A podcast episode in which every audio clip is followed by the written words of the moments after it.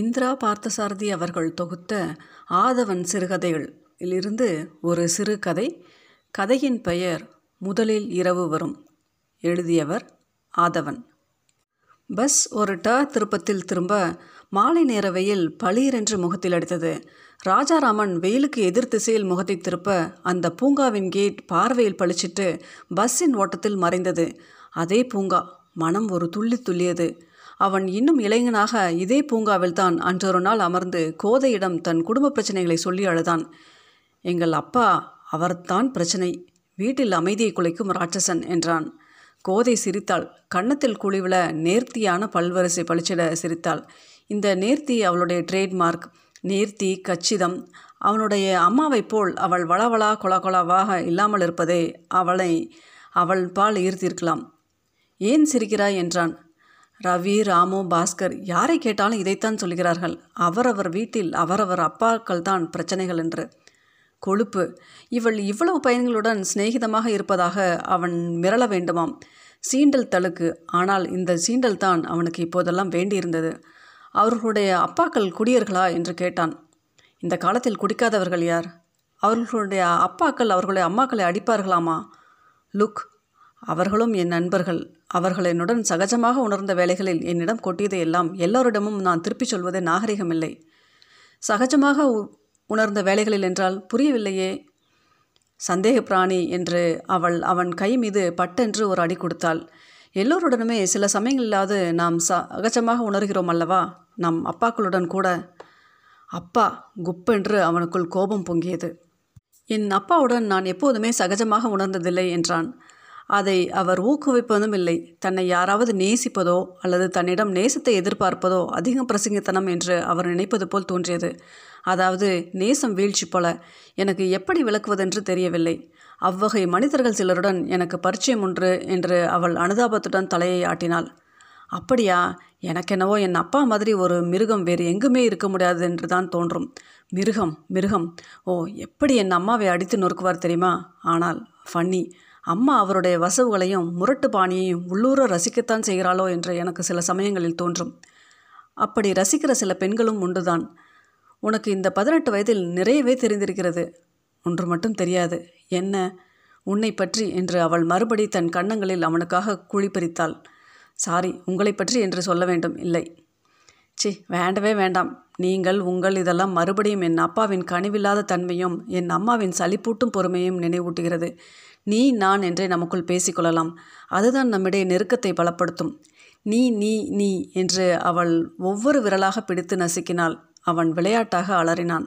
ஆம் நேற்றைக்கு நடந்தது போல அந்த மாலை நேரம் அந்த பூங்கா அவள் முகத்தில் குளியிட்ட உல்லாச வெறி எல்லாம் பசுமையாக நினைவுக்கு வருகின்றன. கூடவே ஒரு வெறுமையுணர்வு. ஆடும் கூத்தை நாட செய்தா என்னை? என்று முணுமுணுக்கிறான். கையை கொஞ்சித் தொடுவாய் ஆனந்த கூத்திடுவாய். அன்னை அன்னை ஆடும் கூத்தை நாடச் செய்தாய் என்னை. கூத்து இயக்கம் வாழ்வெனும் இயக்கம். அவனை சீராக இயங்கச் செய்யும் முழுமையை நோக்கி அழைத்துச் செல்லும். ஒரு அழகிய உந்து சக்தியாக அவனை அன்று கண்டான். அவன் யாசித்து புத்தம் புதிய ஒரு ஆண் பிம்பத்துக்கு உரைக்கல்லாக. ஆனால் அவள் மூலம் அவன் பெற்றது புதுமையின் விளக்கமல்ல பழமையின் விளக்கம்தான்.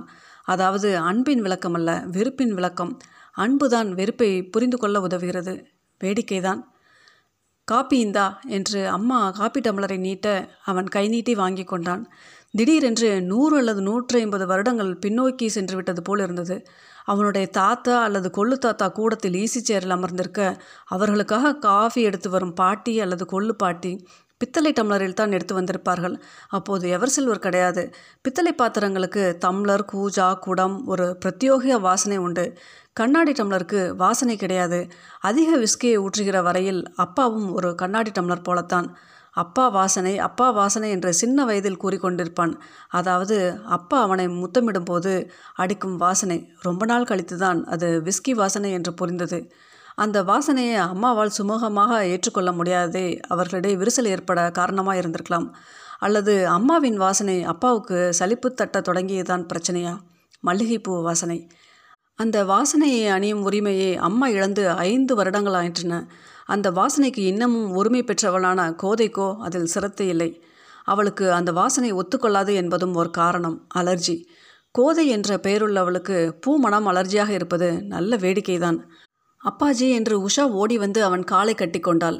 அப்பா இன்னைக்கு எனக்கு இங்கிலீஷ் டிக்டேஷனில் எல்லாமே ரைட்டுப்பா. அப்படியா எங்கே காட்டு? உஷா தனது அன்றைய ஸ்கூல் சாதனைகளை ஒவ்வொன்றாக அரங்கேற்ற Rajaraman very good very good என்று ஒவ்வொன்றையும் பாராட்டினான். அவளை அணைத்து கொஞ்சினான். அப்பா நல்ல மூடில் இருக்கிறார். இப்போது எது கேட்டாலும் கிடைத்துவிடும் என்று அவளுக்கு புரிந்தது. அப்பா எனக்கு ஐஸ்கிரீம் வாங்கி கொடுத்து ரொம்ப நாளாச்சுப்பா என்றாள். நிஜமாவா? இத்தனை நாளாச்சு என்று உஷா இரு கரங்களையும் பெரிதாக விரித்து காட்டினாள். அடேயப்பா அவ்வளவு நாளாச்சா? சரி வா. பாட்டி நீயும் ஐஸ்கிரீம் தின்ன வரைய பாட்டி. எனக்கு வேண்டாண்டி கண்ணு. நீ போய் சாப்பிடு. ஐஸ்கிரீம் ரொம்ப ஜோராக இருக்கும் பாட்டி.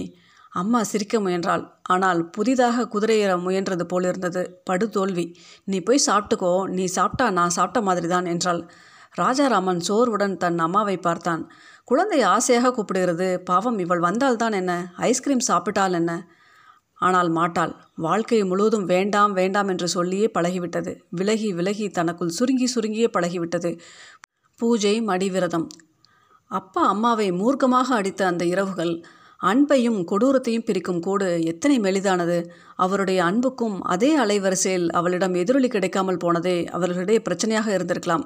அப்பா வேண்டும் வேண்டும் என்றபோது அம்மா வேண்டாம் வேண்டாம் என்றிருப்பாள். ஆடும் கூத்தை நாட செய்தா என்னை ஐஸ்கிரீம் பார்லரில் டிஸ்கோ இசை ஒழித்து கொண்டிருந்தது.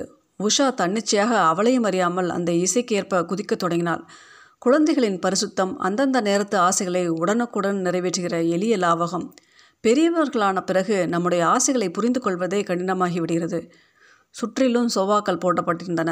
ஐஸ்கிரீம் வாங்கி கொண்டு உஷாவுடன் சோஃபாவில் அமர்ந்தான். பக்கத்து சோபாவில் இரு இளம் ஜோடி ஒரே டம்ளரிலிருந்து இருவரும் மில்க் ஷேக் உறிஞ்சு கொண்டிருந்தார்கள். பாவம் அப்பா. அம்மாவுடன் இப்படி ஒரே தமிழர்கள் உறிஞ்ச வேண்டும் என்று அவர் ரொம்ப ஆசைப்பட்டிருக்கலாம். இத்தகைய சின்ன சின்ன ஆசைகள் மறுக்கப்பட்டதே அவருடைய உள்ளத்தை கடைந்து கடைந்து வெறுப்பு வெண்ணையை திரற செய்திருக்கலாம். சீப்பி குடிக்காத அம்மா கடித்து தின்னாத அம்மா தனக்குத்தானே எப்போதும் பூட்டி போட்டுக்கொள்கிறவள் நெருக்கத்துக்கு அஞ்சுகிறவள் அன்பு செலுத்த பயம் அன்பின் குழந்தைதான் வெறுப்பு. விஸ்கியும் ரம்மும் அப்பாவுடைய அவமதிக்கப்பட்ட அன்பின் தற்காப்பு நடவடிக்கைகள். சரிதான் போ சனையனே உன் தூய்மை எனக்கு வேண்டியதில்லை. நான் என்னை மேலும் மேலும் அழுக்காக்கிக் கொள்கிறேன். என்னிடம் வரவே வராதே என்று சண்டி செய்வது போல. அப்பா அழுக்கான கசங்கின சட்டைகளுடன் ஆஃபீஸ் போன நாட்கள் உண்டு. மடிப்பு களையாத சட்டை பேண்ட்டுடன் படித்து தூங்கின நாட்களும் உண்டு. எதிர்ப்பு எதிர்ப்பு எதிர்ப்பு. அம்மாவின் தூய்மை பித்துக்கு எதிர்ப்பு. ஐஸ்கிரீம் பார்லரிலிருந்து வெளிப்பட்ட போது வெளியே இருட்டி விட்டது அப்பா நாளைக்கு ஆயிடுத்தா? என்று உஷா கேட்டாள். ஐந்து வயது. ஒன்றாம் வகுப்பு. நேற்று இன்று நாளை எல்லாம் அவளுக்கு இன்னமும் குழப்பம்தான். இப்போ நாளைக்கு இல்லை இப்போ ராத்திரி. ராத்திரி முடிஞ்சப்புறம் மறுபடியும் சூரியன் வரும். வெளிச்சமாயிடும். அதுதான் நாளைக்கு. அப்போ அம்மா வந்துடுவா. ஆமாம். அப்பா அம்மா இப்படி சும்மா சும்மா என்னை விட்டுட்டு ஊருக்கு போனால் எனக்கு பிடிக்கவே இல்லைப்பா. ஆஃபீஸ் வேலை என்று அவன் குழந்தைக்கு புரிய வைக்க முயன்றான். கோதையின் ஆஃபீஸ் முதியோர் கல்வி இலாக்கா கருத்தரங்கள் கிராமங்களில் தகவல் சேகரிப்பு என்று அடிக்கடி வெளியூர் செல்ல வேண்டி வருகிறது. வீட்டுக்கு திரும்பினால் குழந்தைக்கு அம்மாவின் நினைவு மேலும் அதிகமாக என்று தோன்றியதால் குழந்தையின் கையை பிடித்தவாறு சற்று நேரம் கடைத்தருவிலேயே சுற்றி கொண்டிருந்தான். குழந்தையின் முகத்தில் ஆர்வம் மின்னும் கண்களில் தன் சிறு வயது தோற்றம் தெரிவது போல் இருந்தது. சின்ன பையனாக அவன் அம்மாவுடன் கடைத்தெருவுக்கு சென்ற அந்த மாலை நேரங்கள். அப்பா எப்போதும் லேட்டாகத்தான் வருவார். அம்மா தான் கடைக்கண்ணிக்கு சென்று வர வேண்டும். இவன்தான் அவளுக்கு துணை. அவனுக்கு பெருமையாக இருக்கும். அம்மாவின் முகத்தில் ஒரு நாள் சிரிப்பு வரவழைப்பேன் என்று அவன் அப்போது நினைத்து கொள்வான். ஒரு குழந்தையின் அசர்ட்டு நம்பிக்கை ஆர்வம். ஆனால் அம்மா இன்னமும் சிரிக்கத் தொடங்கவில்லை. முதியோர்களுக்கு கல்வி கற்பிக்க முடிகிறது. ஆனால் யார் எப்படி அவர்களுக்கு சிரிக்க கற்றுக் கொடுப்பது? துன்பங்களின் சுமைக்கடியில் நசுங்கி போனவர்களின் நசுங்கல்களை நோக்குவது எப்படி? திடீரென்று கோதையின் கடுகடுத்து கொள்ளும் முகம் அவன் நினைவில் எழுந்தது. அவனுடைய அம்மாவின் அசட்டு ஆதாரங்கள் நம்பிக்கைகள் ஆகியவற்றின் உரசலினால் கோதையின் முகத்தில் ஏறும் வெறுப்பின் கோடுகள். மாலையில் பஸ்ஸில் திரும்புகையில் அவன் பார்த்த கோதையின் முகம் இப்போது மறைந்து போயிற்று. கோதையின் முகமும் அம்மாவின் முகம் போல வேண்டாம் வேண்டாம் என்று சொல்லுகிற முகமாகிவிட்டதோ? இந்த வேண்டாம் இந்த வீட்டின் சுவர்களுக்கிடையில் இறுக்கத்தின் தாயாக இன்பத்தின் எதிரியாக என்றென்றும் உளவியவாறு இருக்கிறது. இரவு சாப்பாடு உஷா ராஜாராமன் அவன் அம்மா. இன்று கடைசி தடவையாக மூன்று குழந்தைகள் உட்கார்ந்து சாப்பிடுவதாய் ராஜாராமன் நினைத்து கொண்டான். உஷா நிஜ குழந்தை அவன் தன் அம்மாவின் குழந்தை அவனுடைய அம்மா தாவணி அணிவதற்கு முன்பே தாலியில் சிறையான குழந்தை. அந்த குழந்தையை பெரியவளாக்க அப்பா முயல்வதும் அந்த முயற்சி அம்மா எதிர்ப்பதுமாகவே அவர்களுடைய வாழ்நாள் கழிந்துவிட்டது. இப்போது தாலி இல்லை சிறை இல்லை விடுதலை கிழவியின் முகம். ஆனால் மனதளவில் வெறும் குழந்தை. ராஜாராமனுக்கு அவளை பார்க்க பார்க்க மனதில் இரக்கம் சிறந்தது. பூங்கா ஐஸ்கிரீம் பார்லர் இந்த கிழவி. நாளைக்கும் தன் மனதில் இந்த இரக்கம் நிலைத்திருக்கும் என்று சொல்வதற்கில்லை. நாளைக்கு கோதை வந்துவிடுவாள். உஷா தூங்குவது வரையில் ராஜாராமன் காத்திருந்தான். பிறகு அம்மாவிடம் சென்றான். அம்மா என்று கூப்பிட்டான்.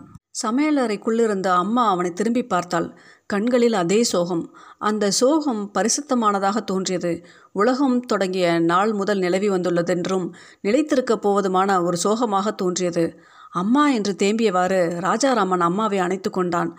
அவனுடைய அம்மா எந்தவித எதிர்ப்புமின்றி அவனோட அணைப்பினுள் புதைந்து கிடந்தாள். அப்பா நீயும் அழுதிருக்க வேண்டும் இலகி இருக்க வேண்டும் குழந்தையாக மாறியிருக்க வேண்டும். ஒரு நாளாவது. இப்போது ராத்திரி என்று குழந்தை சொல்வது போல ராஜாராமன் தனக்குத்தானே சொல்லி கொண்டான். ராத்திரி முடிஞ்சப்புறம் மறுபடி சூரியன் வரும் வெளிச்சமாக ஆயிடும். அதுதான் நாளைக்கு.